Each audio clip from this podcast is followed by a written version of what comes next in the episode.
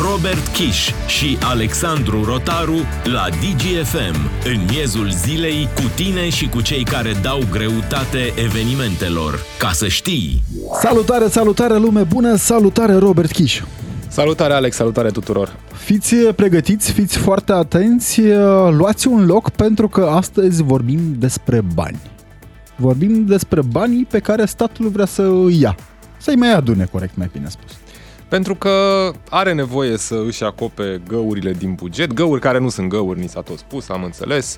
Pe scurt, bugetul de stat nu adună suficient de mulți bani pe cât a crezut guvernul atunci când a alcătuit bugetul la începutul anului. Au făcut niște prognoze optimiste, despre care acum ne spun că nu au fost prognoze optimiste. Așa au fost prognozele, să înțelegem. Ok, au fost prognoze nici optimiste, nici neoptimiste, așa au fost ele, doar că acum nu prea se pupă prognozele cu ceea ce a reușit statul să adune. De ce? Economia a încetinit puțin, inflația a scăzut, pentru că asta nu prea o spun pe la televizor, dar statul a câștigat mult din inflație. O știm cu toții. Plătim mai mult, automat se duc și mai mulți bani la stat. Dacă tu plătești mai mult pentru orice, acel orice e taxat, statul colectează mai bine și mai multe taxe. Mai bine nu, că de colectat nu prea colectează de pe unde trebuie, de la noi colectează, de la cei care deci plătesc taxele și impozitele și mai plătesc și toate uh, taxele, că vorbim de TVA, de ce mai ai tu, impozit. Plătim, plătim de la drumuri până la spitalele pe care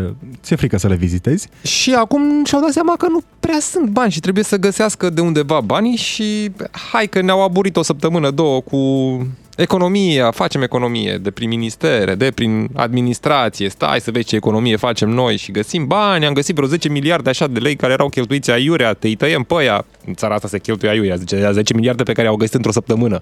În fine, uh, da, nu e suficient. Și cum nu e suficient, a mai venit așa odată Marcel Ciolacu, cum vine el uh, recurent la câte 3-6 luni, pac, vine Marcel Ciolacu și o bagă pe aia. Bagă placa cu impozitul progresiv. Acum n-a fost chiar impozit progresiv, dar seamănă impozit progresiv pentru că cei care au venituri mai mari de 25.000 de lei s-ar putea să fie taxați cu 16%. N-am înțeles încă exact că e un bambilici total dacă uh, e vorba de un cumul pensie-salariu doar la stat, dacă e vorba de, și de salarii la stat sau dacă e vorba în definitiv de orice venit care trece peste 25.000 de lei, adică salariul președintelui. Mai exact, acum vorbim despre impozitare progresivă, practic. Cu cât mai mult câștigi, cu atât mai mult dai la stat. Dacă este făcut pe model românesc, cu siguranță asta va ajunge să încurajeze lipsa performanței, probabil, mai ales în sectorul privat. De ce ai vrea să sari de un anumit uh, punct, plafon? Pentru că sunt, din fericire, în țara asta oameni care câștigă foarte mult pe munca lor, la privat, pentru că altfel nu prea ai cum. La stat, în schimb, apar întrebări. Mă, mă gândeam la un singur exemplu, Robert, că tot vorbeai tu despre economiile de la bugetul de stat.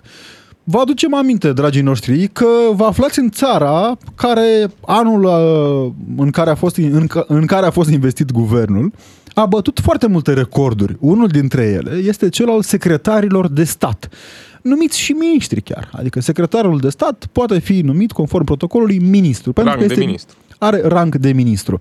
E, România are 200 de secretari de stat în momentul acesta. Ca să vă faceți o idee, în 2010 Boc avea 50 de secretari de stat. Mă întreb, domnule, unde e perfor- ai nevoie, ai nevoie de ei să meargă să țină locul oriunde și când mergi să stai la coadă la permise, dacă e nevoie, cum mergea domnul Tăricianu, îl trimis pe secretarul de stat. Du-te tu să stai la coada aia că am de luat pâine și Ce fac, domnule, ce fac? Am încercat cu, uh, cu foarte multă muncă să dăm de secretar de stat care să vorbească și care să ne spună. Așteptam și, nu știu, rapoarte poate, un calcul cost-beneficiu, pentru că un secretar de stat nu înseamnă doar un sinecurist că nu sunt toți sinecuriști, dar o bună parte, să fim onești, Robert, o bună parte sunt sinecuriști. Adică foști prieteni cunoscuți, angajați și nu doar, care mai... Oameni de partid care oameni trebuie de partid, da. și, și puși pe undeva. Secretarul de stat înseamnă și un alai de, uh, uh, nu știu cum să zic, sinecuriști de grad 2 care vine după el, alaiul întreg, pentru că acolo vorbim de șef de cabinet, de secretară, de șofer, de foarte multe posturi care sunt bine plătite de foarte multe ori și care nu presupun, credeți-mă, prea multă muncă. Dar Cu stați scuze de liniștiți. rigoare pentru cei care chiar muncesc. Stați liniștiți, nu se face nicio reformă, nu e nimeni dat afară, nu scade niciun salariu, nu scad nici investițiile. Cam astea sunt asigurările de la guvern. În anul în care România probabil va plăti uh, cei mai mulți bani pentru dobânzi, de exemplu. Dobânzi, știți că noi ne împrumutăm.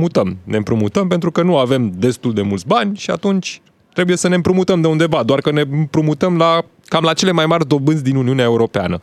Uh, Dobânzile la care ne împrumutăm au ajuns undeva pe la vreo 8%. Anul acesta vom plăti doar pe dobânzi 7 miliarde de euro. Gaura la buget aia de 20 de miliarde de lei înseamnă vreo 4 miliarde de euro, deci noi plătim dobânzi aproape duble decât e gaura de la buget. Ca să nu mai zic că în ultimii 10 ani România a plătit dobânzi cât toți banii din PNRR pe care ar trebui să-i luăm, dar nu știm dacă îi luăm, că și acolo reforme și nu prea le facem. Vorba aia, Robert, nu plătește România, plătim noi, pentru că se Păi noi, noi, împrumută asta zic, pe nu- spatele nostru. Plus, eu mă întreb acum, domnule, avem uh, acest guvern tricefalic, uh, cu trei capete, uh, PNL, PSD, UDMR. UDMR-ul își ia bătaie de serviciu ca de fiecare dată și în acest guvern tricefalic, pozițiile sunt la fel de tricefalice. Fiecare vorbește pe gaura lui. Domnul Ciucă n-avea gaură, domnul Celacu a zis că e, dar nu e foarte mare, după care a venit domnul Ciucă și a zis că am astupat parțial gaură, a mai rămas jumate liberă că să mai circule aerul, probabil.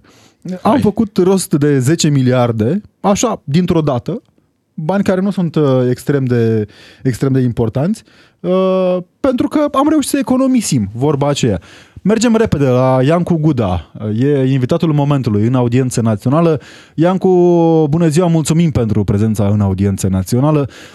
E gaura, nu e Salutare, gaura? dragilor. Cum ți se par dobânzile acum? Cum ți se pare realitatea economică în care trăim? Și mai ales intenția guvernului de a impozita, că nu putem să spunem supraimpozitare, că din nou am fost certați că nu e, domne, supraimpozitare. O impozitare mai mare, că nu e nici subimpozitare. E o formă fără fond, că îi spunem o taxă adițională sau un impozit progresiv sau o impozitare adițională, este același lucru. Oamenii cu venituri mai mari vor plăti taxe mai mari. Ceea ce, ceea ce nu este corect, mai ales că vorbim de o țară care înregistrează uh, deficit fiscal în continuare de 30 de ani și atunci uh, an de an noi avem venituri sub cheltuieli, datoria publică crește într-un ritm amețitor, era 200 de miliarde de lei în 2010, a ajuns la 2019, deci în deceniul pre-pandemic, 400 de miliarde de lei, deci s-a dublat de la 200 la 400 de miliarde în 10 ani. Și iată-ne că doar în 3 ani, din 2020 până în 2022 la final, a sărit de 800 de miliarde. Deci de 3 ori mai repede, de 2 ori mai mult, datoria publică plătită de un popor care este în scădere. În ultimii 10 ani am pierdut uh, 3 milioane de români, 1 milion din sporul natural negativ și 2 milioane emigrare. Păi ce facem? Datoria medie pe cap de locuitor a ajuns 10.000 de euro.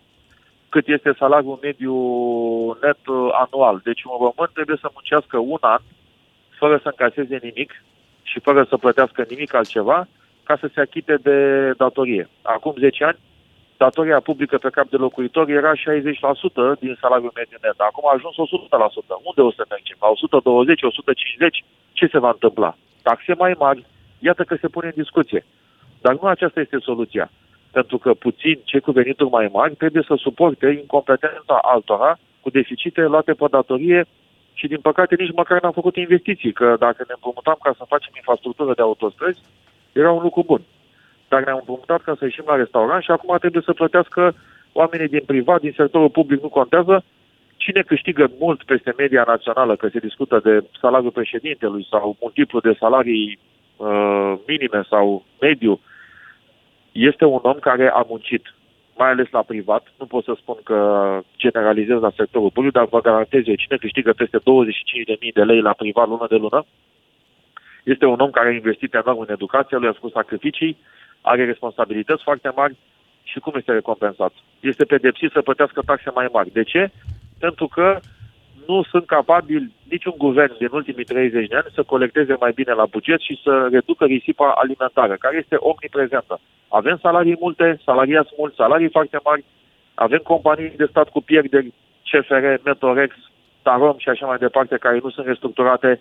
Avem venituri care nu se colectează pentru că nu se face reformă în administrația publică pe digitalizare. Avem comune cu, câte, cu câteva sute de, de, de oameni care au uh, la, la 500 de oameni, au 30 de angajați în primăria locală cu consilieri și cu nejustificat.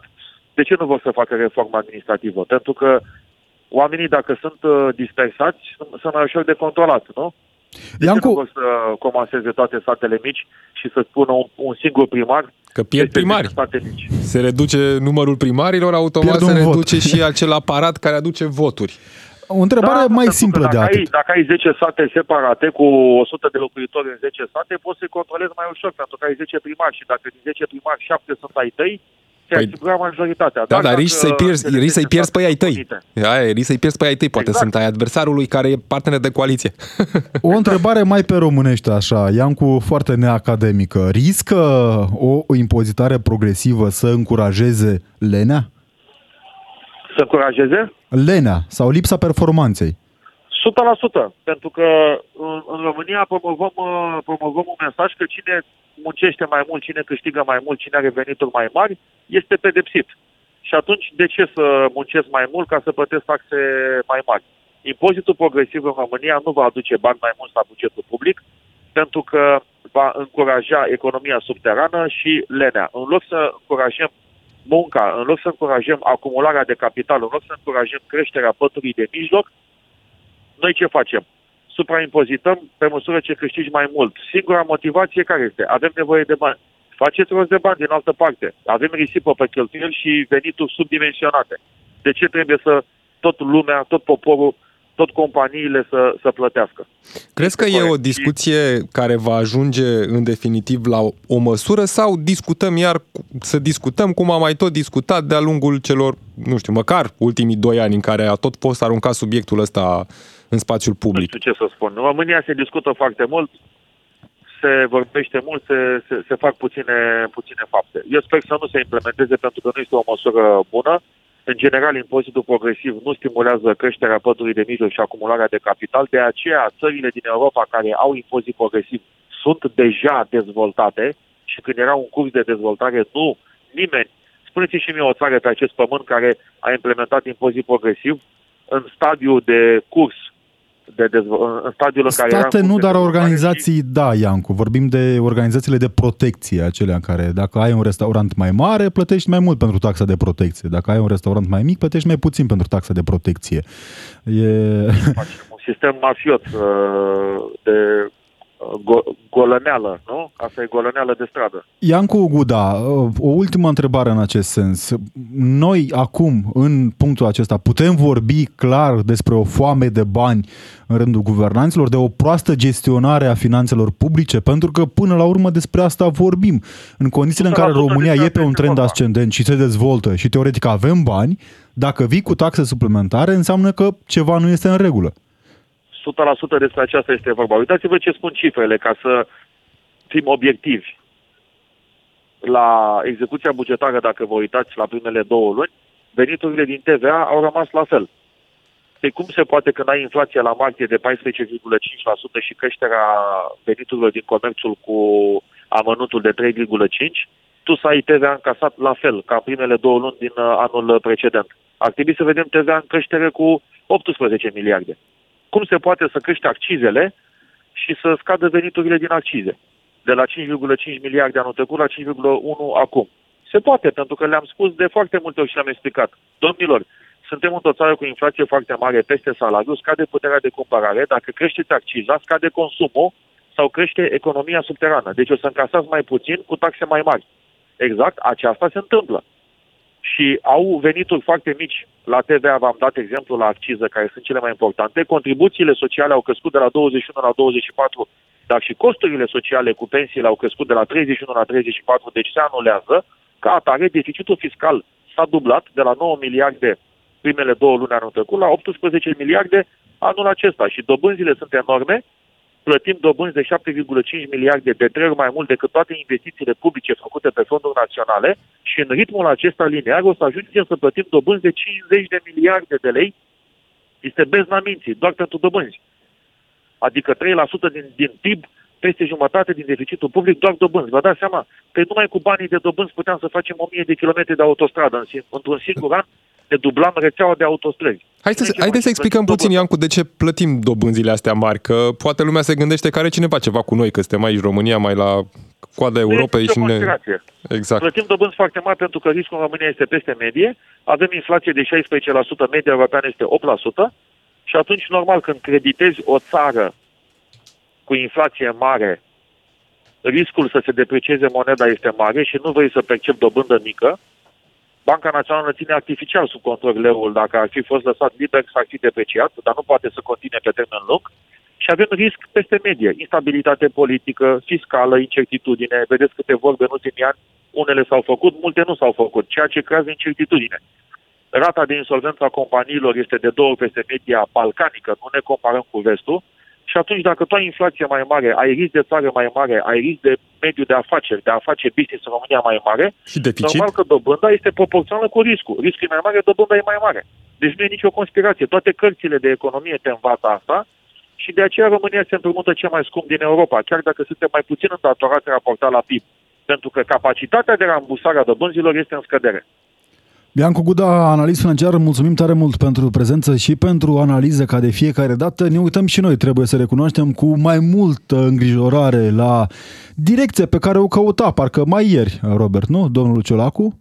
Da, nu a găsit încă nici Waze, nici uh, drumul către lumină. Dar... Uh... Dar de unde se... Știi că într-un punct oarecare avea tovarășul Sadoveanu, pentru că altfel nu pot să-i spun, un comunist împuțit, veri... un comunist veritabil, pardon, uh, domnul Sadoveanu, era un mare, mare uh, iubitor al comunismului și a și învățat poporul acesta că lumina vine de la răsărit. Vremuri acum, și vremuri. Acum... Uh, a scris de... frumos povești. A scris frumos, într-adevăr. A scris frumos. Apreciază și tu condeiul. Din păcate, în școală nu ne-au învățat că a fost și un mare comunist. Uh, acum de unde vine lumina? De la Palatul Victoria, de la Palatul Cotroceni, de și... la Palatul Parlamentului, uite câte lumini sunt, că se Lucra... consumă la curent pe acolo de... Mai ții minte acum câțiva ani în urmă că da, frecvent, uh, frecvent pica curentul electric la Palatul Victoria. Avea o scuză cel puțin atunci, ce nu știu ce se întâmpla, zici că erau scanerele din vămi. Pica curentul la Palatul Victoria.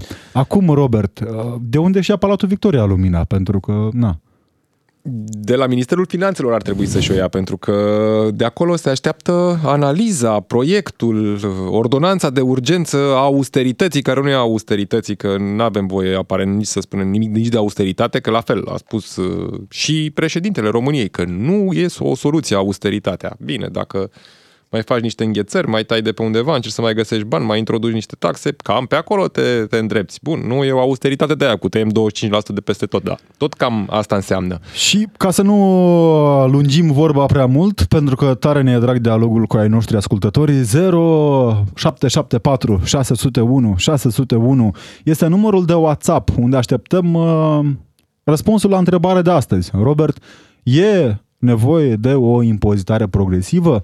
De ce de la 25? Poate de la 10, poate de la 5. De ce cine câștigă mai mult de salariu minim să-l plătească progresiv? Da, sau cum credeți că ar trebui să se rezolve această problemă din bugetul României? Uite, uh, aici ai deschis calea către o întrebare puțin mai uh, non-academică. Cum credeți că trebuie astupată gaura guvernului?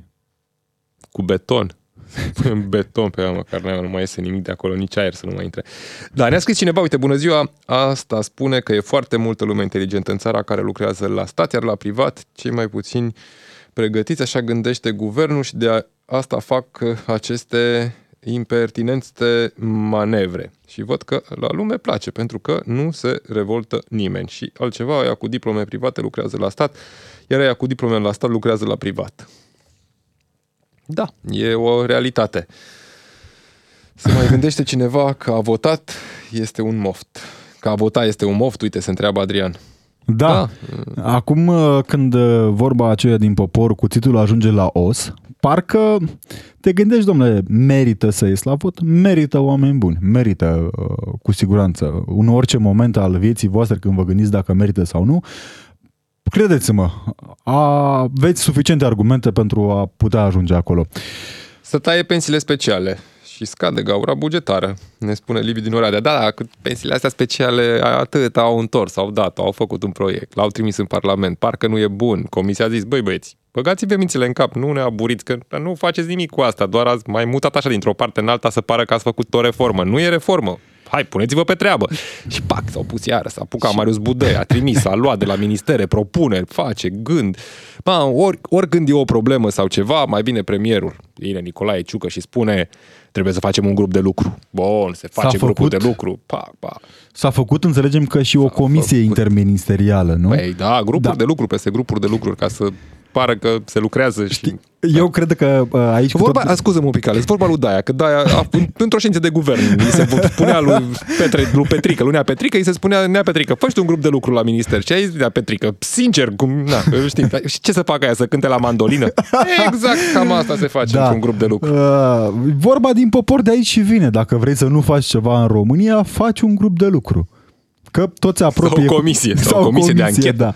Dacă toți se apropie ziua muncii, că noi în România ziua muncii o sărbătorim prin liber. Bine, la nivel mondial să e cumva caracteristică treaba aceasta. Dincolo de glume și lucruri mai puțin serioase, vă aducem aminte totuși că, din păcate, situația economică pe care o detaliem mai bine în a doua parte a emisiunii e una destul de îngrijorătoare. 031 400 2929, numărul de telefon unde ne auzim cu voi imediat după știrile DGFM cu Adina Leoveanu. Rămâneți aici! Robert Kiș și Alexandru Rotaru au audiență națională în miezul zilei la DGFM. Ca să știi... Din nou cu voi, lume bună, vorbim despre bani. Înainte de aceasta, o mică erată din partea mea, am făcut o referire sub forma unui epitet ceva mai devreme, era vorba doar despre condiția uh, igienică a anumit, unui anumit personaj, după cum spuneau în scrierile vremii. Uh, vorbim, Robert, despre bani acum. Despre bani pe care statul nu-i are și pe care vrea să ia de la oameni. De la bogați, nu te atingi. Sunt și de ei la- oameni. de la bogați. A găsit uh, din nou Marcel Ciolacu cu o propunere în coaliție venită din partea sa până la urmă, uh, soluția la uh, de unde să găsească România bani ca să acopere găurile de la buget. Și întrebarea pentru voi astăzi pe 0774 601 601 numărul de, de WhatsApp, uh, dacă vi se pare corect ca România să treacă la un impozit progresiv, adică cu cât uh, Câștigi ai mai mult? bani mai mulți, cu atât să și plătești mai mult. Deși ni s-a spus cumva că să treci la un astfel de sistem când tu nu reușești, în primul rând, să colectezi tot ce trebuie să colectezi și, în al doilea rând, nu ai um, în statistici, nu ai în datele pe care le are Ministerul Finanțelor și ANAF-ul imp- uh, venitul global pe persoană, adică cât câștigă o persoană venit global, greu de trecut la un impozit progresiv, pentru că țările din Europa și nu numai, care au acest uh, sistem de impozitare, au și această raportare la venitul global al unei persoane. Da, și numărul de telefon 031 400 2929, număr de telefon unde așteptăm apelurile voastre pentru a discuta subiectul de astăzi. Până atunci, uh, imediat o să mă uit și peste mesaje, dar vreau să citesc un titlu doar, o știre de ultimă oră, să zicem. Ia uite, că tot ne întrebăm de unde, cum să facem rost de bancă. Uite, câștigă unii mulți, că e și multă incompetență prin administrație și peste tot. Și acolo, nu știu, dacă își merită banii, nu își merită banii. Știre. Un consilier județean PSD din Buzău, fieful lui Marcel Ciolacu, a fost numit director la Transelectrica, companie de importanță strategică, ce să vezi. Da, domnul consilier județean, uh, județean, da, domnul consilier județean din Buzău, are un CV bogat de altfel, a fost uh, consilierul unui secretar de stat la Ministerul Apelor și Pădurilor, consilier la Secretariatul General al Guvernului, secretar general adjunct la Ministerul Turismului, inspector asistent la primăria Racovițeni din Buzău și administrator la propria firmă, Uno Art Construct. Nu e Uno Art Energy, de exemplu, nu? Că totuși e Transelectrica. Dar, ce să zic, hei, e bine. Construiește Să- cu multă energie. Are energia necesară pentru a construi foarte mult, de aceea îi, și îi se cuvine acest post. Eu mă gândeam la o altă soluție, Robert, pentru guvernanți, că tot avem noi o țară uh, cu oameni absolut uh, în uh, normele legale. Oare câți bani s-ar aduna la buget dacă ar fi aplicată ca în litera și spiritul legii, uh, aceea normativă privind sechestru pe avere în cazul corupției mari? Mi-aduc aminte aici de frații Micula, 1,4 miliarde de euro. Avem atâtea zeci și sute de cazuri în care paguba dată bugetului de stat se ridică la miliarde, încât cred că ne-ar ajunge de o autostradă să înconjurăm România odată, cel puțin. E puțin populist ce am zis, știu, dar uh, mă gândesc totuși că oamenii aceia, nu știu, domnul Ghiță, spre exemplu, care investește acum în economia Serbiei, nu? Poate face doar tranzacții de peste graniță și investește în continuare în economia României. Da, domnul Dragnea, paguba to- totală pe care au găsit-o până la urmă procurorii la domnia sa a fost în cazul amăritei ale de fetițe angajate, Două, doamne. două doamne, așa, angajate și neprestatoare pentru locul pe care Au recuperat de acolo, că s-a plătit prejudiciu, era chiar, nu știu, s-a vreo- astupat gaura făcută de 90.000 domnul de lei. Dragnea. Deci a făcut domnul Dragnea la găuri în buget și le-au astupat cu alea 9.000 de lei pe, pe lună. 90, 90, a, da, e, e, pe lună, nu era mare lucru. A, da, s-au recuperat banii. Da, da, nu noroc, poți să zici. mare noroc. 031 402 929. Și acum Liviu Dragnea e antreprenor? Nu mai, gata, deja s-a apucat. E bucătar, An- Antreprenor, șef. Și- Da, tot șef a rămas, vezi? Da, a ajuns la episodul Când te obi- 13, 14, cred. Când te obișnuiești cu funcția de șef în Vorbește viață, Bucătăria de acasă. Da, dacă era la Iohannis, era bucătăria de acasă. Bun, uh, ne scrie cineva cel mai mare salariu la buget să fie 5.000 și cea mai mare pensie de 5.000. Eu sunt de părere că dacă ești uh, competent și ai și responsabilități mari, meriți și un salariu mai mare, la fel cum dacă ai contribuit la uh, bugetul de pensii să iei și o pensie pe cât ai contribuit. Așadar, nu trebuie neapărat să le limităm. În 2019 ne scrie altcineva, am votat cu gândul că vom scăpa de acești incompetenți și ce crezi? Ah, Am ajuns la guvernare. Bună ziua! Altcineva, uh, cum poți să ieși să zici cum scoți gaura când jumătate de țară câștigă minimul pe economie, din care taxe peste 40%, dar pe pensiile lor, din ce am auzit, dintr-o pensie specială de 12.000 de ron, impozit 500 de ron, cum să întrebi unde e gaura? E strigător la cer. Altcineva ne spune că ciolacul, caut, ciolacul caută rețeta perfectă să ducă țara de râpă sau să acopere găurile și să... uh, Partea dea bună, la- Robert, știi care e aici? Că având atâtea gropi pe drumurile naționale, nu prea poți să mergi cu viteză către râpă. Adică Când mergi ai în gropi. pas cu pas. Peste tot grop, ia uite. Da. Grop și găuri. Ne-a sunat Da, să- Laurențiu din Pitești pe 031 400 2929. Salutare, Laurențiu. Mulțumim că ești în audiență națională pe DGFM. Salut și vouă și ascultătorilor. Uh, înainte de a discuta un pic despre bani, vreau să fac o remarcă. Dacă citiți în CV-ul ăla, întâmplător, uh, consilierul de care ziceați dumneavoastră a lucrat la uh, Transelectrica sau Electrica. E- Vânzare, Electrica, ceva. electrica Da. vânzare, da. Deci, cumva, față de mulți alții puși de-a lungul timpului de toate partidele, are un pic de, de legătură, dar nu contează. Ideea e să facă, sper, să facă treabă, deși, pe de altă parte, speranța nu e întemeiată pe o istorie a sinecurilor. da înțeleg că e și un Acum mandat să venim limitat la, bani. două luni, ceea ce în două luni nici nu știu ce poți să faci. Bine, poate fi prelungit după cele două luni. Da. Uh, la bani. Cred că suntem în momentul în care trebuie cumva să, să luăm taurul de, coar, de, pe- de coarne pe toate, pe toate planurile și bugetar și economic uh, pentru că risipim foarte, foarte multe resurse pe care încă le mai avem. Uh, partea de, de impozitare progresivă mi se pare o porcărie din toate punctele de vedere, dar în principal pentru faptul că pedepsești performanța și munca. Este adevărat că există contraargumentul că sunt salarii mari, multe salarii mari la stat. Da, aici, aici se poate discuta. Uh, nu sunt de acord nici cu egalitatea, pens- egalizarea pensiilor. E o să măsură dăm, domne, dar știi, are comunistă, să- 1200 pe, 12.000 pensie. Știți cum? La pensii, uh, cred că înainte de a cere drepturi egale, ar trebui să cerem și condiții de muncă și restricții, apropo de pensiile militare, Da. pe care postul vostru le tot comentează într-un mod uh, cel puțin jignitor pentru, pentru militari. Nu știu, nu vreau să facem. militară e Posibil 3000 ați prins e dumneavoastră un 3800. moment mai nefericit. Adică Uh, eu noi ne raportăm la ce discutăm noi aici în emisiune. E pe bandă, Bun, cum s-ar ok. spune. O- Ok. Uh, ideea este nu să luăm de la unii să dăm la alții. Nu. Să ne așezăm pe niște valori. La noi, principala problemă, sistemul de valori, după Revoluție, a fost total, total dat peste cap.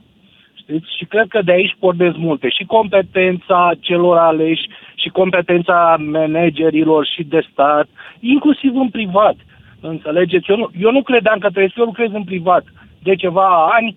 Eu nu credeam că o să trăiesc vreodată experiența ca la mai multe societăți puternice românești, înțeleg, bă, o angajez pe maică ta, pe soră ta, dar angajez pe posturi banale să se facă pe pile. Cred că aici este cancerul societății și cred că de aici începe să, să începem să avem rateuri, inclusiv economice.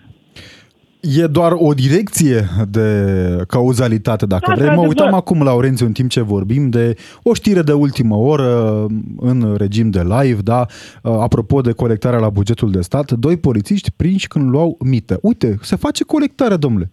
Se face colectare. De ce sunteți răutăcioși? Colectau și ei cum puteau. Acum, nu au acum, mai să departe. Nu exagerăm că, că în, în 30 ceva de mii de polițiști, 20, 100, 200 Înțelegeți? Cred că da. și la voi la ziariști au fost prinși, luați mită, cred că și la voi la ziariști există, cel puțin în teritoriul, plățile alea politice către presă. Nu adică știm, nu știm la ce vă referiți, domnul Laurențiu, n-am auzit astfel de situații. E, nu, nu avem... Bă, doamne iartă-mă.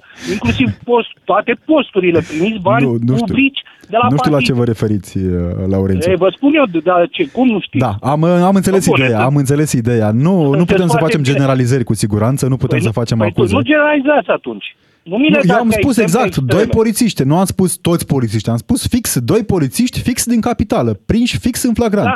Repet, Sunt... spuneți de pensiile militare, alu, pensia de 1800 a lui Ciucă, 18.000 a lui Ciucă, spuneți pensia, o pensie militară a lui da, Ciucă. Restul spun, fix așa spunem. O pensie militară a lui Ciucă, pentru că altfel, noi chiar uh, aici în emisiune am fost întotdeauna Robert... Eu am, și, eu, am, eu am spus de fiecare dată că nu mi se pare normal că atunci când se discută despre, uh, nu știu, eliminarea pensiilor speciale sau reforma pensiilor speciale, toată discuția se ducă la pensia lui Nicolae Ciucă. Că, Pensiile, cam așa a apărut în opoziție cel puțin. Putem vorbi de pensii speciale în cazul militarilor, pentru că ei sunt în gardă 24 din 24 oamenii aceia în orice moment al zilei sau al nopții pot fi chemați la muncă. Motiv pentru care își merită uh, redevențe mai mari da. probabil decât... Uh, da, nu sunt prea mari, aia da. și la ei problema asta. Ok. Eu vreau să vă, vă spun apropo de, de bani. Pe scurt, pe scurt, te rog, Laurențiu. Nu, nu, nu se redistribuie. Nu, nu pot fi redistribuiți. Banii trebuie făcuți și colectați. Înțelegeți? Noi aici suferim prima dată și dacă facem ceva, că încă mai facem niște bani, colectăm foarte prost. Da. Sau deloc. Adică deloc. Nu deloc, dar nu-i colectăm pe toți. Da. Mulțumim, mulțumim tare mult, uh, Laurențiu. Ne și scrie multă lume pe 0774 601 601 până mergem la Ianuș, uh, care ne-a sunat și el pe 031 400 2929. Ne scrie multă lume, Robert. Uh, Mariana din Măcin ne scrie că suntem un popor terminat, lucrez în privat, croitorie, pe salariu de mizerie, în timp ce ei dau legi de mizerie, să taie salariile lor, să trăiască cu 1800 de lei pe lună. Sigur vom face economie.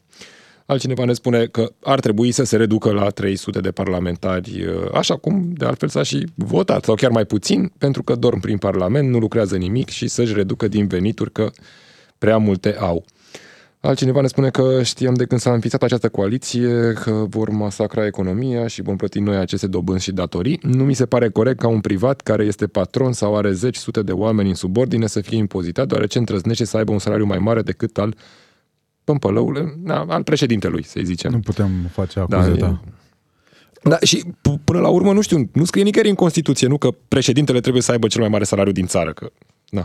Poate să, trebuie să, să fie cel mai mare, să aibă cea mai mare casă, cea mai mare mașină. Nu ne mai vorbim acum de... Uite, eu, cine are cel mai mare salariu din țară, ă, să fie președinte.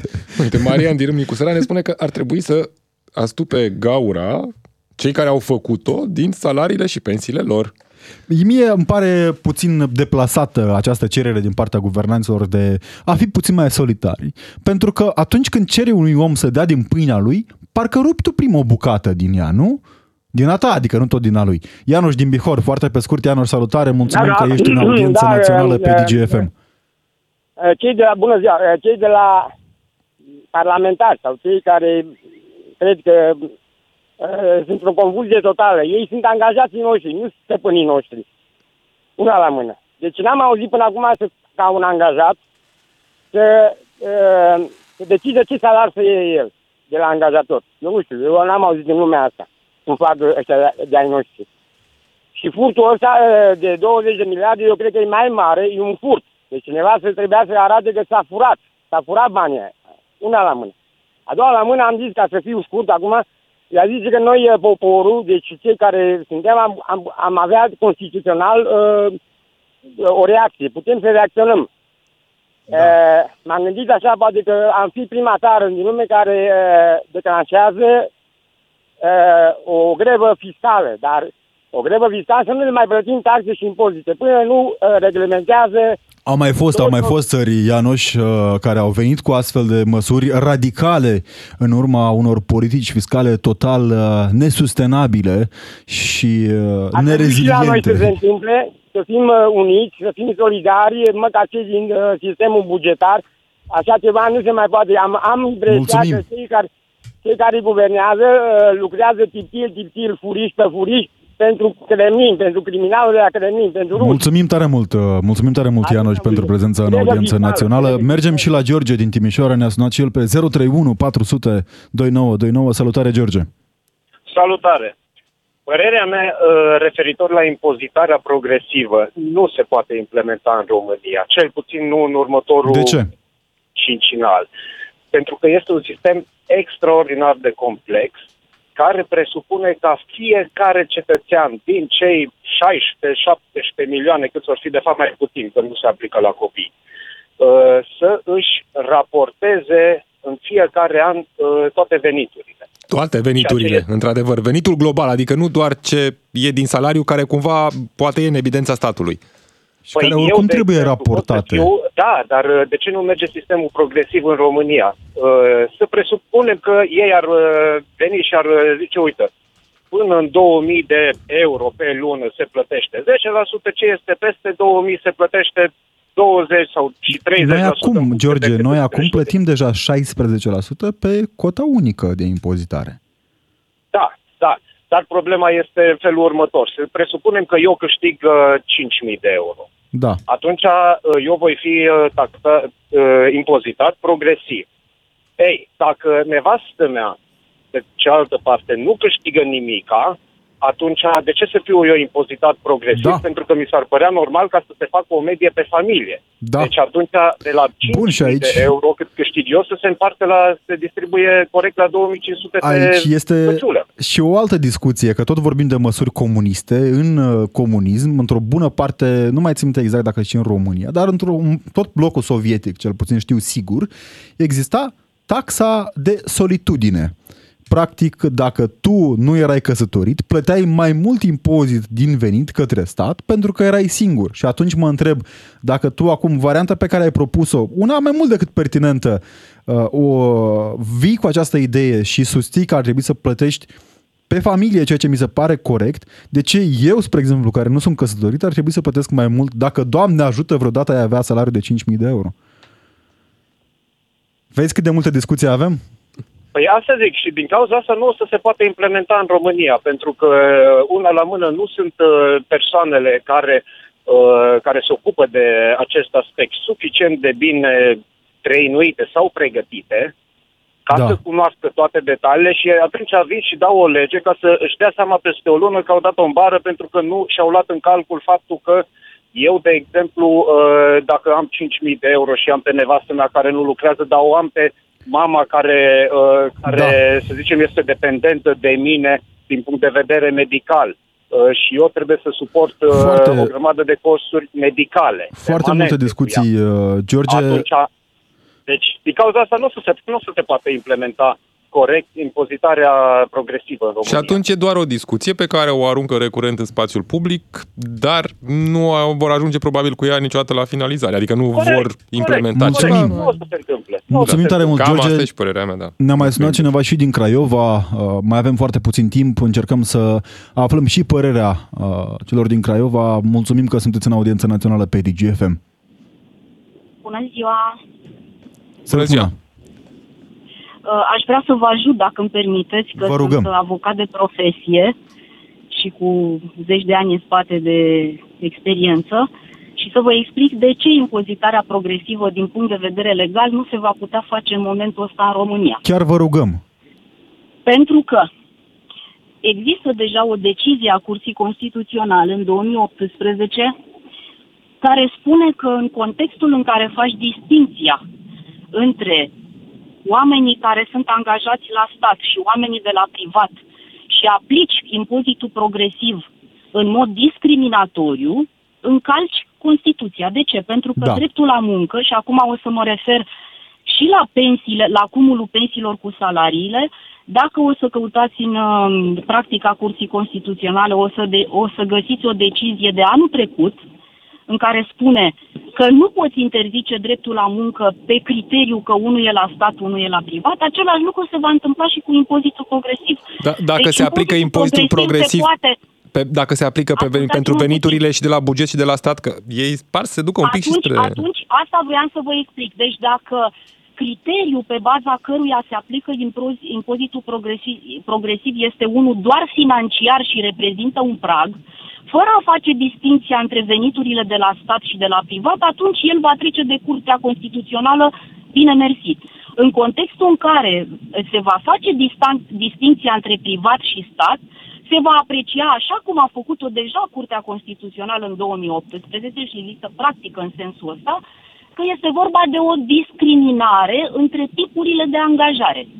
Da, de asta, de asta Mai discuția, da, de asta discuția era mai degrabă că ei, politicienii, când vin în spațiul public, vin și spun așa cumva Eu că cred nu, că doar la părerea mea bugetari. este că, dacă vreți părerea mea ca jurist, că ei știu exact acest Mulțumim. Din Da, păcate nu da, mai avem da. timp. Nu mai avem timp, dar sperăm tare mult să ne reauzim în audiență națională când vom reveni cu siguranță la acest subiect. În continuare, Vlad Craioveanu pe DGFM. Noi ne auzim mâine la săptămâna 1 la 1. Am fost Robert Chiș. Și Alexandru Rotaru, rămâneți pe DGFM. Audiență națională în miezul zilei la DGFM. Ca să știi...